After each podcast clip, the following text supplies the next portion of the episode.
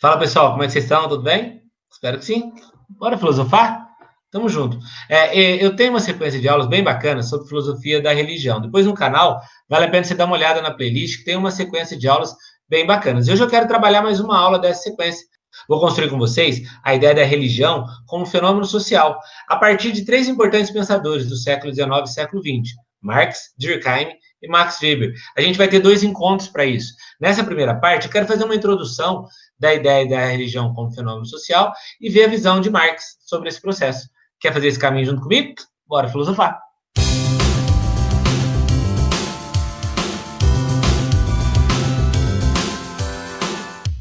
É, é, essa aula, ela está dentro de um conjunto de aulas que eu chamo de, de filosofia barra sociologia da religião. Né? É importante a gente ter um olhar científico para a religião. A religião ela não é só um fenômeno é, do cotidiano das pessoas, ela é um fenômeno social e científico.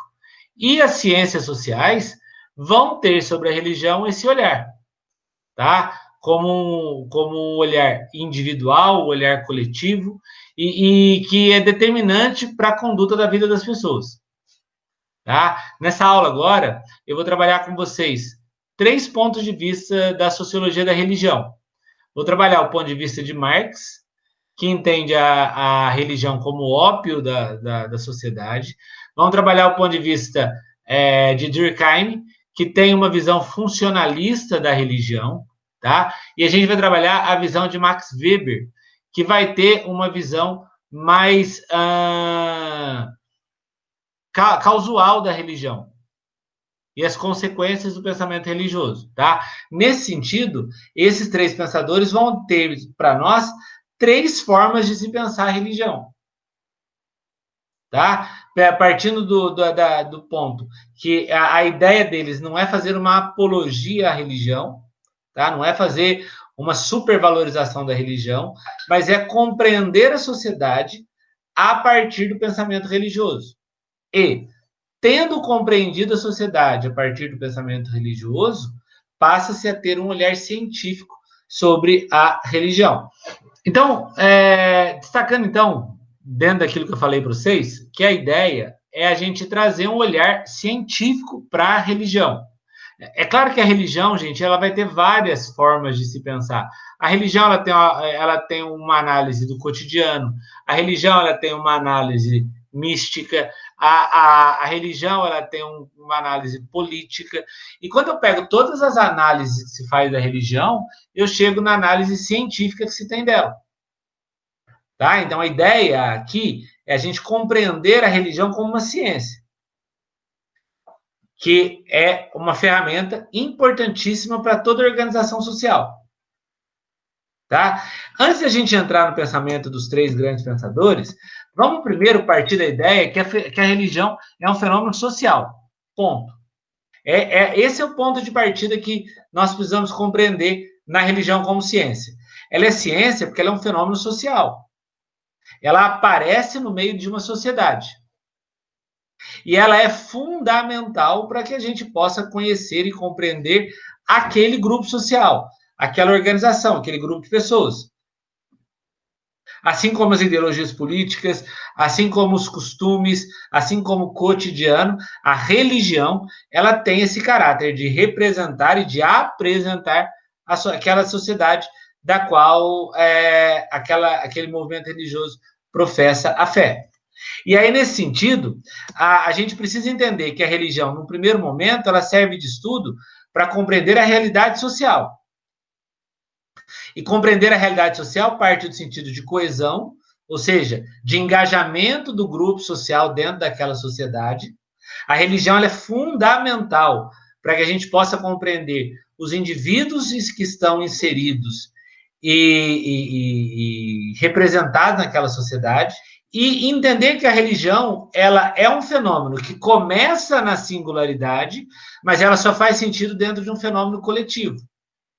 A própria palavra do latim já nos dá essa ideia.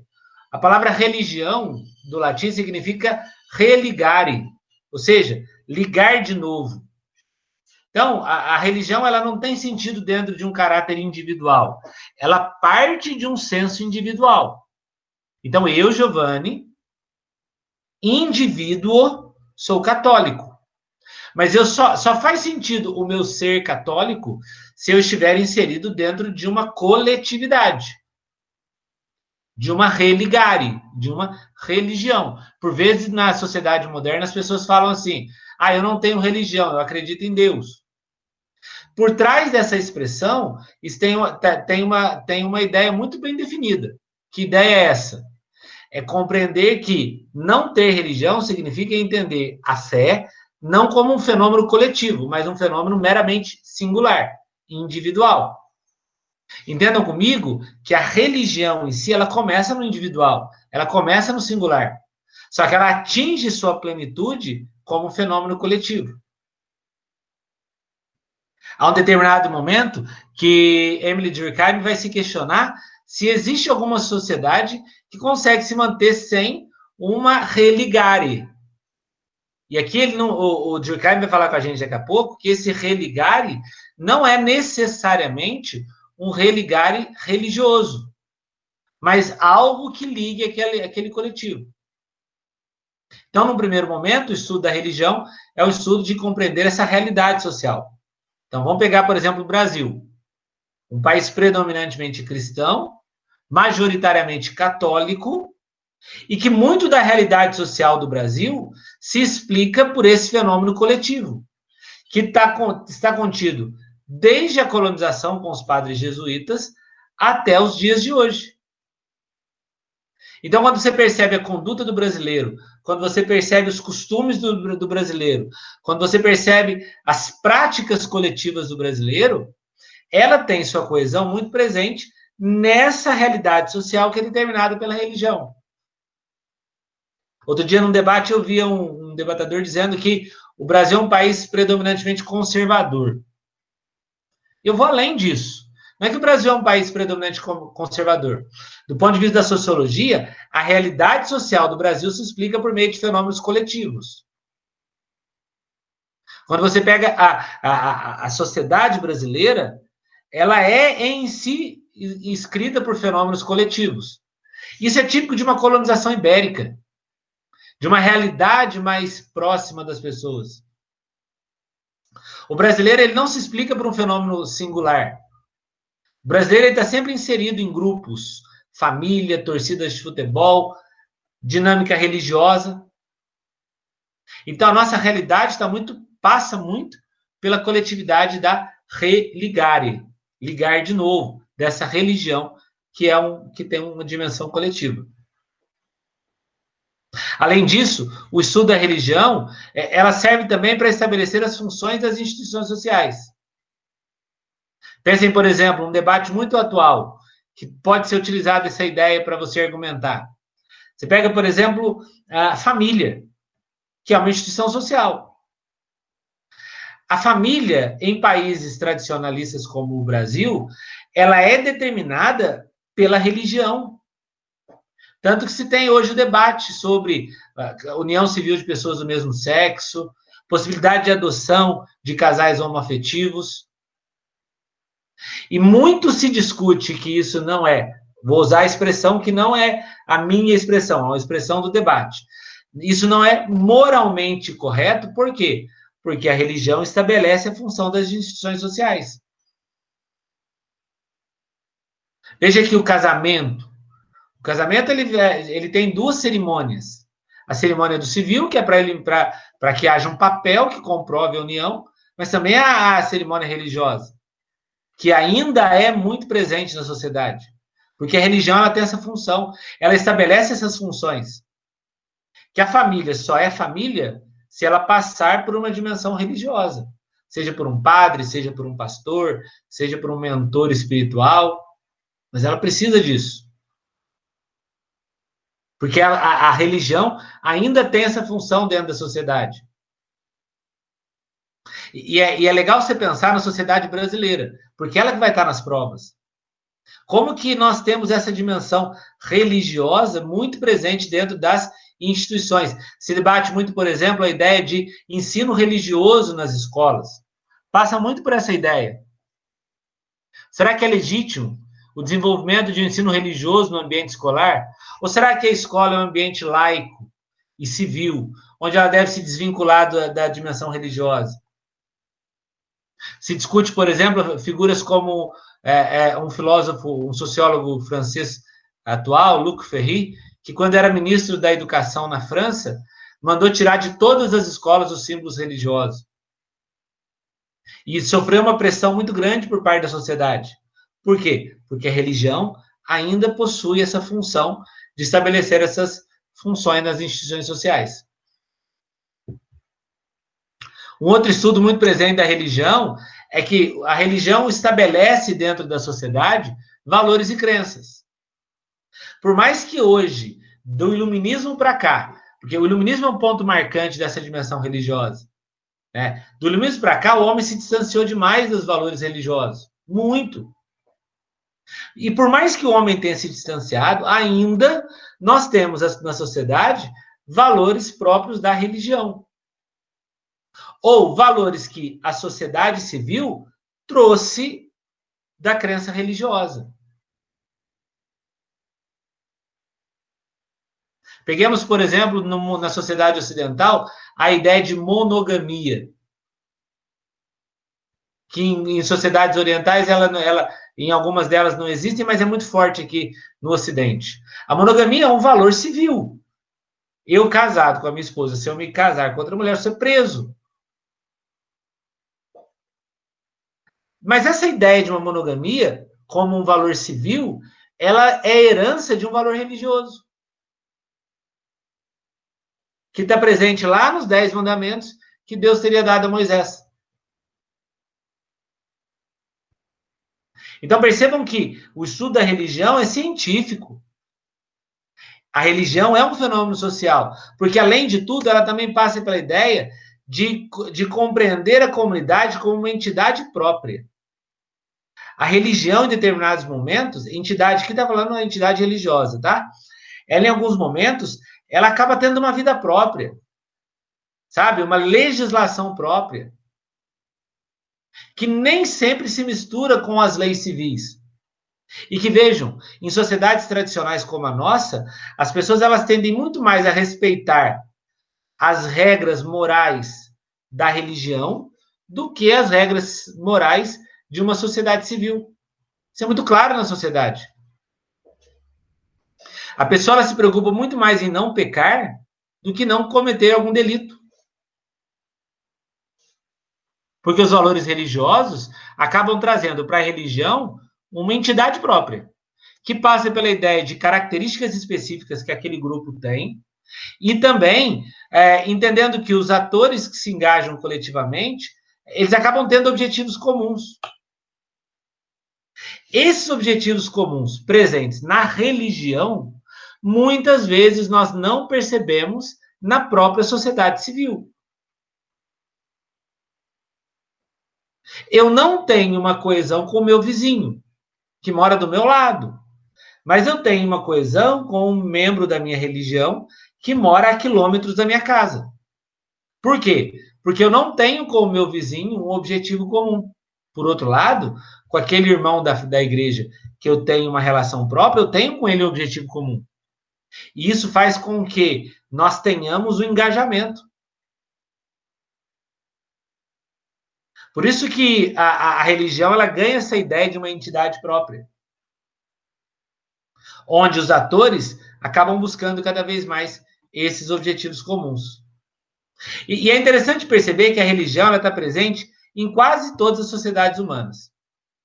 Sejam as animistas na África, sejam as politeístas na Ásia, sejam as monoteístas do Ocidente, a gente sempre vai ter sociedade guiada por valores. Acontece que a partir da modernidade, é da, sobretudo a partir do iluminismo, as sociedades modernas elas foram se adaptando à dimensão religiosa da construção da sociedade. No canal, no Bora Filosofar, eu tenho uma aula sobre a relação do Estado e da Igreja. Depois vale a pena dar uma olhada lá como que houve uma mudança fundamental e preciosa da relação da sociedade com a religião a partir do iluminismo. E a partir daí começa a sociedade a viver um intenso processo de laicização. Muitas vezes nós não perdemos a dimensão do sagrado, mas nós demos a elementos profanos dimensões do sagrado. Daqui a pouco a gente vai entender isso melhor com Emily Durkheim. Vamos entender como é que os três grandes sociólogos do século XIX e início do XX pensam a religião. Marx entende a religião como ópio do povo. Entendam que Marx tem um objetivo claro: fazer com que a religião deixe de ser um valor de moral para a sociedade. Uma vez que a religião deixar de ser um valor moral para a sociedade, a sociedade vai sair da alienação. A ideia do ópio é a ideia de alienação. Para Marx, a sociedade ela vai estar todo o tempo sendo alienada por ideologias. E o que é a religião para Marx, senão uma ideologia, uma superestrutura que aparece como um instrumento de dominação sobre os indivíduos. Por isso que a religião é o ópio do povo. Marx, portanto, ele tem dois objetivos muito claros. O primeiro, combater a, a natureza religiosa e os seus efeitos. O que, que é a natureza religiosa? O religare, essa, é, é, é, esse senso de comunidade em torno de, um, de uma ideia esse senso de comunidade em torno de uma ideologia, que o próprio Marx chega à conclusão que aliena. Aqui, quando eu falo que Marx disse que a ideologia aliena, não estou falando para vocês que a ideologia religiosa aliena, não é isso. Estamos dizendo que a própria ideologia, qualquer que seja, aliena. Então, qual é o efeito da natureza religiosa para Marx? Senão a alienação. Então é necessário combater a natureza religiosa para tirar o homem da alienação. Ao mesmo tempo, ele quer eliminar o controle que a religião tem sobre a sociedade. Marx, ao olhar a relação da sociedade com a religião, vai perceber que há aqui uma, um, algo que está muito presente no materialismo histórico, uma relação de dominação. O sujeito religioso, para Marx, ele não é livre. É um sujeito oprimido. Os valores, as crenças, os ritos, a, a conduta religiosa, ela é um instrumento de opressão sobre os indivíduos. E a única forma de libertar o homem é libertar-se daquilo que o aprisiona. É libertar o homem do seu ópio. Conduzir o homem a uma liberdade é conduzir o homem a uma vida não religiosa. Marx é muito claro aqui. E aqui ele é explícito, ele Engels deixa isso muito claro. Não há liberdade dentro de uma vida religiosa. Porque o que a religião estabelece sobre o homem é um mecanismo total de controle. Porque a religião parte do princípio de que ela é a detentora da salvação. Então há aqui uma relação de dominação. Há aqui uma relação de opressor e oprimido. Onde a igreja se coloca, a religião, desculpa, se coloca na condição de opressora e os fiéis devem se reconhecer como oprimidos. E por que os fiéis não se reconhecem como oprimidos? Porque estão alienados. Então a religião vai continuar sempre sempre sendo essa superestrutura que aliena os homens. Nesse sentido, qual é a ideia que Marx vai buscar? Um, num cara um pouco anterior a ele, Ludwig Feuerbach. Também no Bora Filosofar, eu tenho uma aula muito legal sobre Feuerbach, tá? Depois vale a pena dar uma revisada nessa aula, tá? E Feuerbach, ele desenvolve uma tese que ele chama de antropologia invertida. Antropologia invertida. E consiste em que essa tese de Feuerbach? Ele vai dizer o seguinte: olha, precisamos inverter os papéis. Porque não é Deus que criou o homem. É o homem que criou Deus. Deus não é uma pessoa para Feuerbach. Deus é uma ideia criada pelo homem o homem ele não consegue amar. O homem não consegue ser bom. O homem não consegue ser justo. Então, o que, que o homem faz? O homem cria uma ideia de amor, de bondade, de justiça, coloca nessa ideia todos os atributos que ele, homem, não consegue ser, e passa a vida em busca dessa ideia. Então, por que, que é invertido? Porque não é Deus que criou o homem para Ferbach. Para ele, é o homem que criou Deus, a partir de uma necessidade. Ora, se o homem criou Deus, ele também criou a religião. Ferbach entende que a religião ela não é verdadeira em si, mas ela é uma criação humana. Ela é resultado da necessidade do homem de encontrar fora de si aquilo que ele não consegue identificar dentro de si. Então eu sou mal. Eu fiz o mal. Ah, mas tem uma solução. Eu vou até a igreja, eu vou até a religião, me confesso com Deus ou com um padre e me liberto dessa maldade. Então, o que, que o homem faz para Ferbach? Ele cria essa ideia. E a vida do homem é alienar-se dentro dessa ideia. Marx, quando lê isso, é, essa ideia de Ferbach, gente, está num livro dele chamado A Essência do Cristianismo. Quando Marx lê isso em Ferbach, ele fala, cara, é bem por aí mesmo. O caminho é esse. Então, a religião, em Marx, é resultado de um materialismo histórico, uma relação de produção.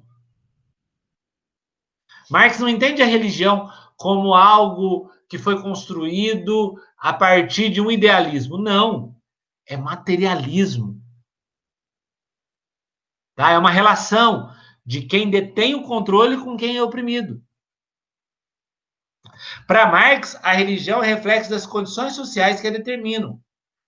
Veja, a religião se manteve durante a Idade Média porque as condições sociais determinaram aquilo, em que a igreja era detentora do conhecimento.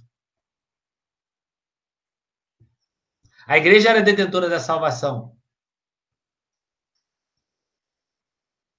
Em toda a sociedade, para Marx, a religião ela acaba de alguma maneira fazendo uma relação de opressão sobre os seus sobre os seus fiéis.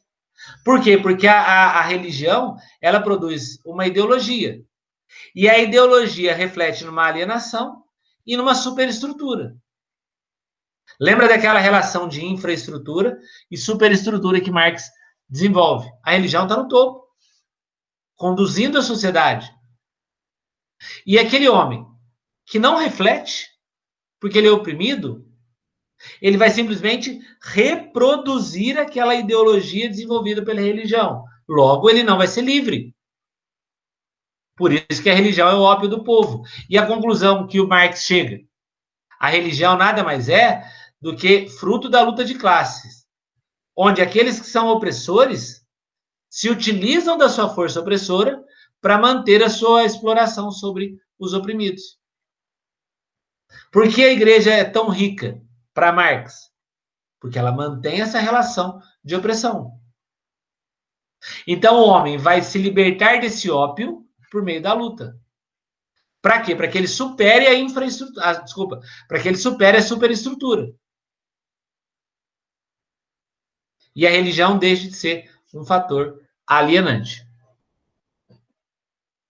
Por isso que para Marx a religião é o ópio do povo. Pessoal, então nessa primeira aula a gente construiu de que maneira a gente compreende a religião como esse fenômeno social e qual a ideia que Marx, qual a visão que Karl Marx tem sobre a religião. No próximo vídeo, a gente vai construir a visão de Emily Durkheim e de Max Weber sobre a religião como fenômeno social. Espero você na próxima aula. Bora filosofar!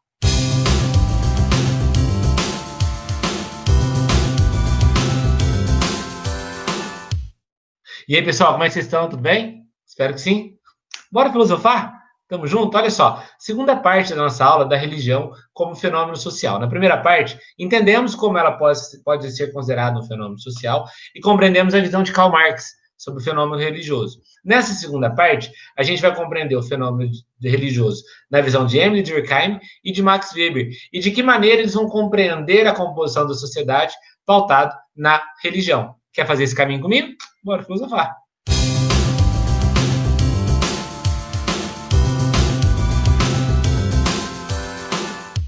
Pessoal, então vamos lá. É, espero que você tenha compreendido bem a primeira parte. Se você não assistiu a primeira parte, vale a pena você dar uma olhada lá no canal Bora Filosofar, na playlist.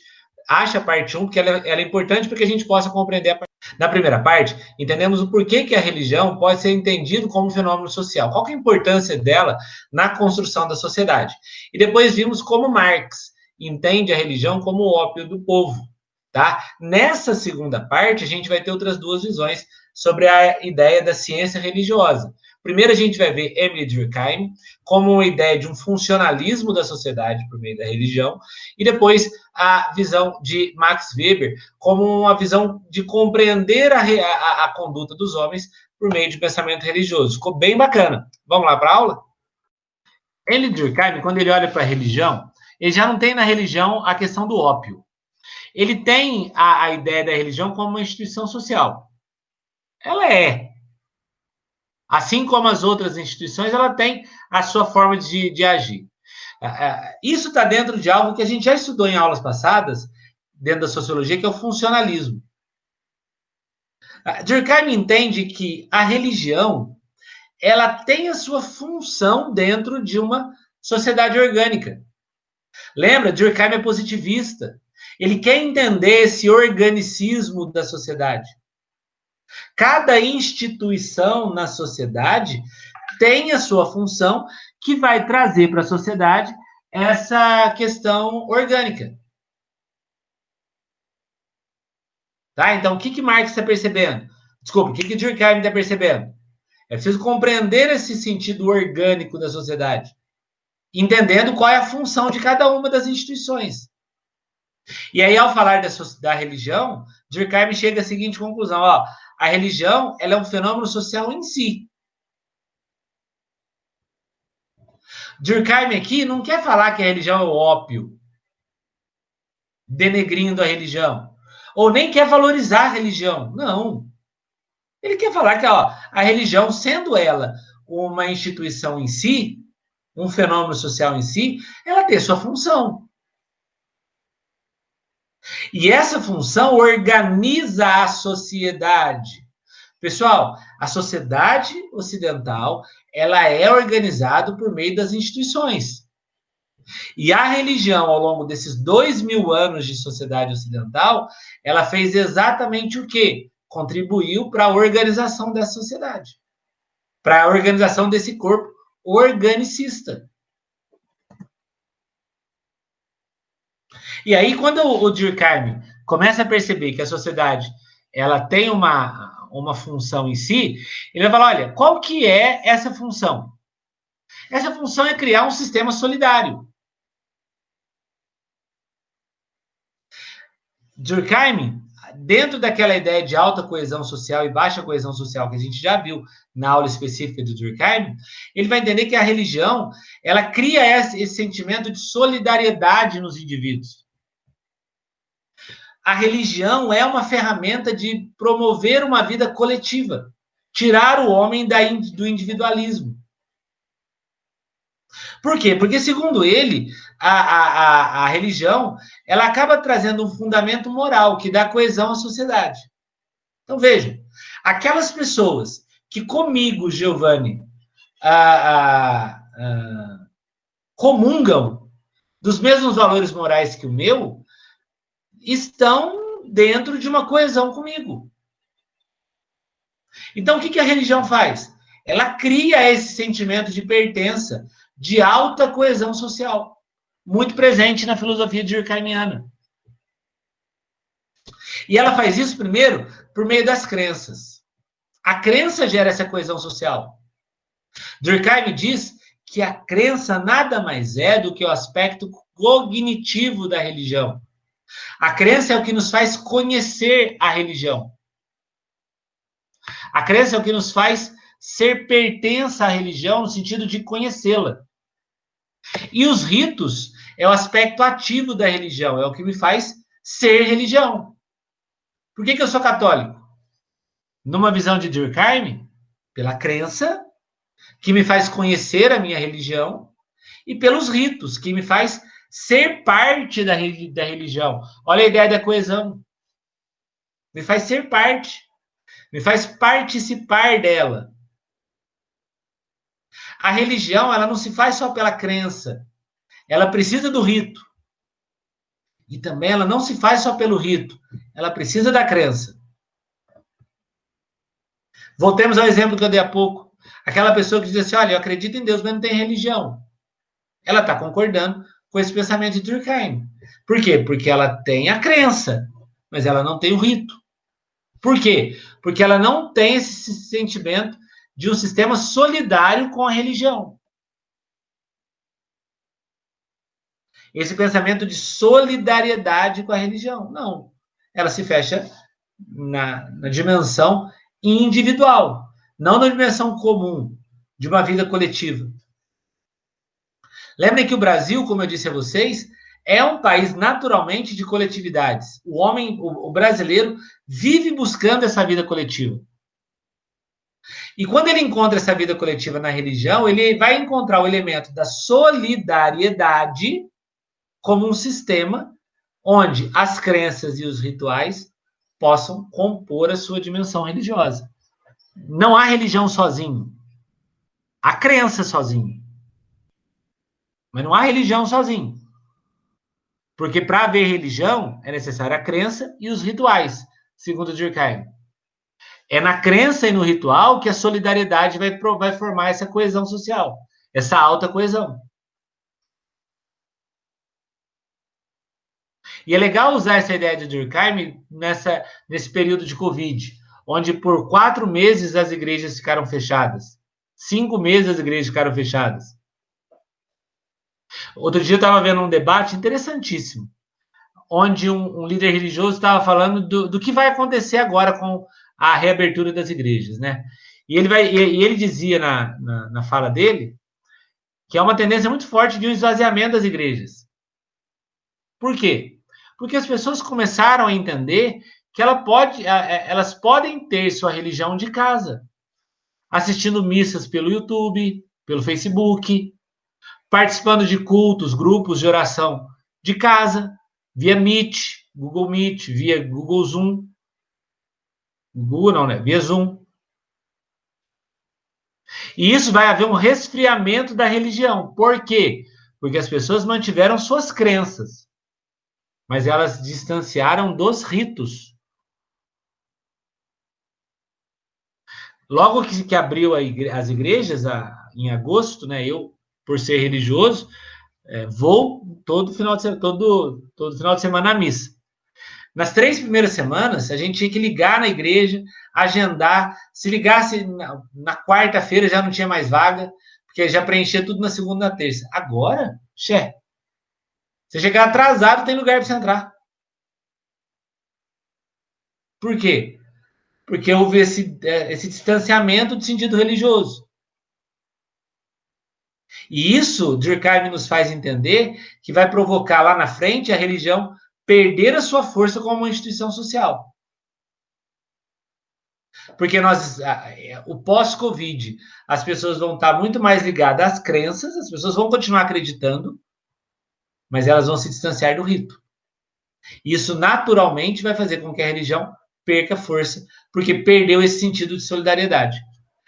Durkheim, ele ainda vai aprofundar o estudo dele, entendendo é, a relação do profano e do sagrado. Ele vai definir o que é profano e o que é sagrado. O que é profano? Profano é tudo aquilo que pertence ao mundo imanente. Profano é tudo que tem uma dimensão secular. É desse mundo. Sagrado é tudo aquilo que tem um senso transcendente. O profano é imanente.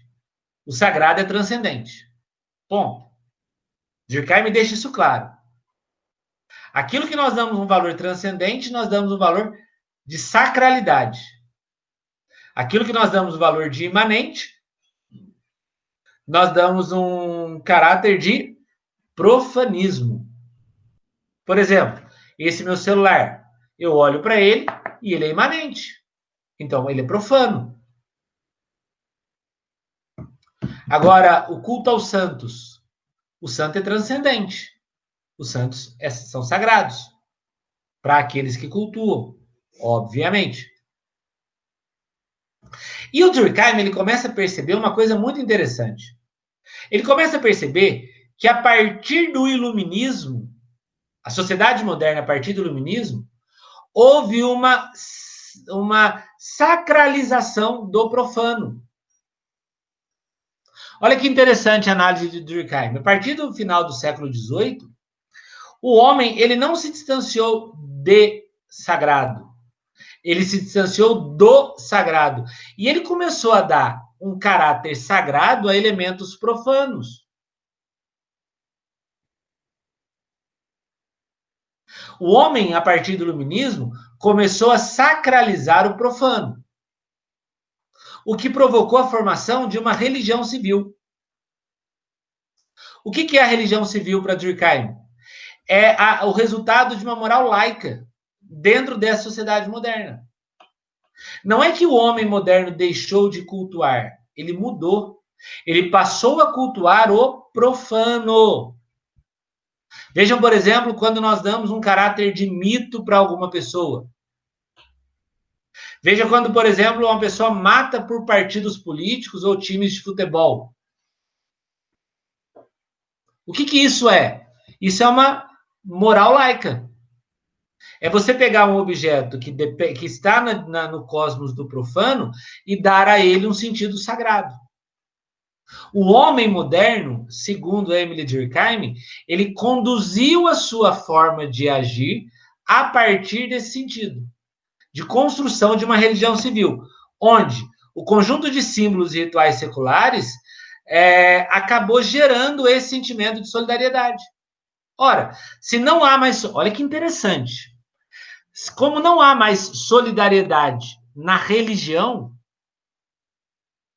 o homem moderno criou uma religião civil, onde passa a ter uma solidariedade em objetos profanos. Isso é genial. E isso está muito atual no Brasil. Quando uma pessoa levanta uma bandeira e briga em nome de PT, de Lula, de Bolsonaro, de Haddad, de Ciro, ou de seja lá o que for. Quando a gente faz isso, a gente está dando voz a Durkheim. Estamos mostrando que, na verdade, nós não somos tão religiosos como se diz. No Brasil, nós temos uma religião civil, onde as pessoas não encontram mais essa solidariedade na religião transcendente. Elas passam a buscar a solidariedade em uma religião imanente. E no momento em que ela encontrou essa solidariedade em uma religião imanente, a religião deixou de ser uma religião sagrada e tornou-se uma religião profana. Aquilo que Durkheim chama de religião civil. Beleza. Depois de ter compreendido essa questão funcionalista de Emily Durkheim, é, Weber ele vai ter um outro olhar sobre a questão religiosa. Ele vai entender que a religião ela acaba de uma maneira prática criando modos de vida, né? O proceder da sociedade muitas vezes está diretamente ligado ao fenômeno religioso. E Weber, com um certo distanciamento, ele vai tentar compreender essa questão. Nós dizemos que Weber, por ter uma sociologia mais compreensiva, ele vai tentar entender como que esses modos de vida são construídos diante de um fenômeno. Então, por exemplo, uma sociedade predominantemente cristã. Os modos de vida dessa sociedade direta e indiretamente, são compostos por um padrão de, de pensamento ou conduta cristã. Uma, uma sociedade de maioria islâmica, ela vai ter seu, seus modos de vida pautado no islamismo. Mesmo aqueles que negam determinadas crenças vão ter condutas pautadas nesse ponto de vista religioso. Um exemplo: ah, o casamento a, a, o, o, fenômeno, né, o evento do casamento. O casamento ele tem uma dimensão religiosa. Casar na igreja, A vestimenta da noiva, do noivo, o rito religioso faz parte do modo de vida das pessoas. Várias pessoas não têm uma, um vínculo religioso muito forte, não estão ligadas a crenças ou a condutas, mas casam-se na igreja. Buscam a bênção do padre, do pastor. Significa que a religião está determinando o modo de vida. O Weber ele está entendendo que a religião, como um fenômeno, ela tem esse papel de conduzir o modo de vida das pessoas. Então, nesse sentido, qual que é a visão que Weber tem sobre a religião? Ele quer compreender a religião como uma ordem de vida, que a religião ela causa condutas particulares. Né? Falei do casamento batizado, por exemplo. Né? Você tem lá um casal que tem um filho, esse casal não tem nenhuma, nenhum vínculo direto com a dimensão religiosa, mas tem, por exemplo, no batizado, uma conduta, uma prática do cotidiano. Muitas vezes não tem a dimensão do quão sagrado é aquela, aquele, aquele rito, mas faz por uma, por uma procedência, porque aquilo causou uma conduta. Weber está entendendo que o fenômeno religioso ele atinge uma dimensão social quando ele determina a conduta da vida das pessoas de, uma, de modo particular. Então, por exemplo, eu não preciso ter uma vida religiosa ou um vínculo religioso para que parte de minhas condutas sejam determinadas pelos costumes religiosos. E ao analisar isso, Weber vai entender que isso não, nunca é racional. Essas condutas particulares, esses modos de vida específico, não, não tem um sentido racional. Porque, por exemplo, aquele casal que se casou na igreja sem ter um vínculo religioso, se você perguntar a eles o porquê que eles estão se casando na igreja, eles não vão ter uma explicação racional para aquilo. Isso está diretamente ligado com a conduta. Isso está diretamente ligado com os estereótipos construídos na sociedade. Weber, ao analisar a sociedade, ele pensa muito nessa questão dos estereótipos. Então, ah, bom, se eu vivo numa cidade católica, se eu vivo numa sociedade cristã, e se é da conduta dessa sociedade é, o casamento na igreja, a minha conduta, a minha vida específica, ela vai ser. Eu não vou nem pensar, eu vou casar na igreja. Eu vou batizar meu filho na igreja. E isso se aplica a datas, por exemplo, Natal, a Páscoa, Weber está entendendo, então, que isso está diretamente ligado a um sentido que vai além da razão. E ele vai dividir isso em dois aspectos. O primeiro está diretamente ligado à religiosidade oriental, que ele chama de misticismo. Muitas vezes as condutas particulares de um modo de vida específico produzido pela religião leva à ideia do sujeito de fugir daquele mundo que para nós no Ocidente ainda é muito distante. As condutas místicas estão mais presentes na religiosidade do Ocidente. Aquilo que o Weber chama de conduta extramundana ou visão extramundana. No Ocidente, a dimensão religiosa está mais ligada ao asceticismo, ou seja, ter uma visão dentro desse próprio mundo. Então, casar na igreja é prática deste mundo. O casar na igreja, muitas vezes, o, o casal ele não tem a dimensão de que aquilo é um sacramento e esse sacramento vai levá-los a se aproximar de Deus e, ao se aproximar de Deus, vai garantir a salvação. Não. É uma visão mais intramundana, cotidiano, vida das pessoas. Né? Por exemplo, é, é, a visão católica do batismo. Uma criança, ao ser batizada, ela está totalmente pura aos olhos de Deus. E, e, e, se aquela criança, naquele momento, vier a, a óbito, a, logo após o, o, batizado vier a óbito, ela vai entrar no céu. Essa é a visão religiosa católica disso. Mas os pais muitas vezes não têm essa dimensão, porque eles têm uma visão intramundana, ou seja, isso que está no cotidiano das pessoas. Então, o que o Weber está entendendo é que, sem perceber, porque não tem um sentido racional, nós somos conduzidos por condutas religiosas. E Weber quer compreender como isso se dá. E ele faz uma análise interessante. É, ele começa a perceber que, como isso não é racional, isso é do cotidiano, como isso não é racional, isso é dos estereótipos, as camadas menos favorecidas são mais atraídas por, por fenômenos místicos. Isso está diretamente ligado à ideia de uma busca de uma redenção que é mais comum entre os mais pobres, que é mais comum entre aqueles que não estão numa dimensão urbana de vida, porque não exige a racionalidade. Pensem, por exemplo, é, na, na, na, necessidade da fé. Em que ambiente a fé é mais valorizada em sua necessidade? No campo ou na cidade? No campo. Porque na cidade a dimensão racional já tomou conta do pensamento do homem. No campo, não. No campo se tem aquela dimensão mística que a cidade perdeu. Pensem, por exemplo, as grandes religiões de massas. O neopentecostalismo, tanto no ambiente católico quanto no ambiente protestante. Pensem na religiosidade de massa. E, e, tem, e vejam qual é o público que frequenta esses, esses, é, esses cultos, esses encontros. Na maioria deles, são pessoas menos favorecidas, do ponto de vista econômico, do ponto de vista intelectual. Por quê? Porque, como é, isso é um fenômeno que não depende do sentido racional, são essas camadas que vão ser mais atendidas. Nós vivemos aí um período onde as grandes religiões de massa cresceram. Cresceram pautadas em elementos que não são elementos racionais. Grandes milagres, grandes curas. Weber tem um olhar interessante sobre isso. Ele percebe que isso é porque esse fenômeno vai atingir a massa. Nesse momento, a religião se torna uma religião de massas. E quanto mais a religião se torna uma religião de massas, mais ela vai causar a conduta particular dos indivíduos. Mais ela vai produzir modos de vida específicos.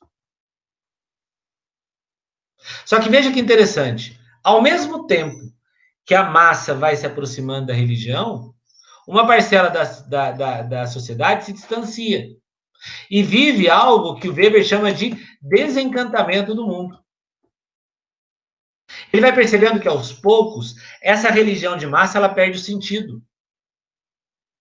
E aí as pessoas vão aos poucos perdendo o sentido do sagrado, sobretudo aquelas mais favorecidas do ponto de vista intelectual, do ponto de vista econômico. O sagrado vai se distanciando da vida das pessoas.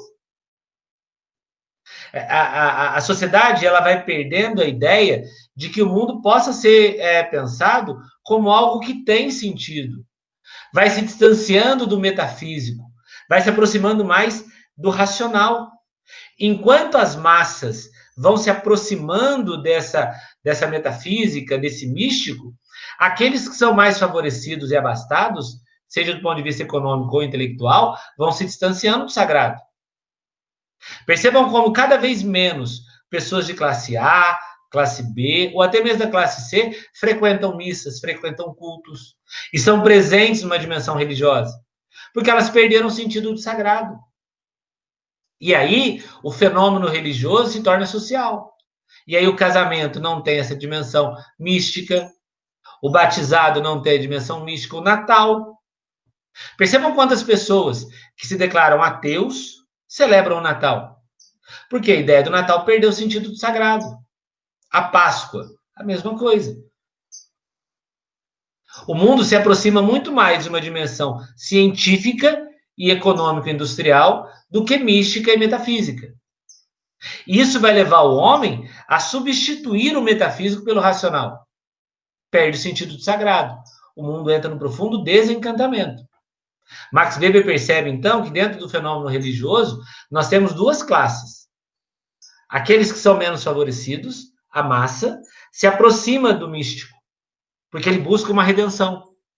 Aqueles que são mais abastados, do ponto de vista intelectual ou econômico, se distanciam do sagrado, porque estão buscando a ciência, estão buscando o racional. E com isso, a religião ela acaba se tornando uma religião fragmentada.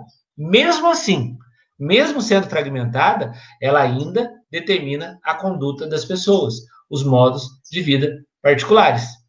Ok? Então, pessoal, duas aulas sobre as ciências da religião, entendendo a religião como fenômeno social. Na primeira parte, vimos o que é o fenômeno social e a visão de Karl Marx, e nessa segunda parte, entendemos a visão de Max Weber e de é, é, Emily Durkheim sobre o fenômeno religioso. Espero que você tenha gostado. E vale a pena você dar uma olhada na playlist completa sobre filosofia da religião, que está bem bacana. Espero vocês na próxima aula. Bora filosofar!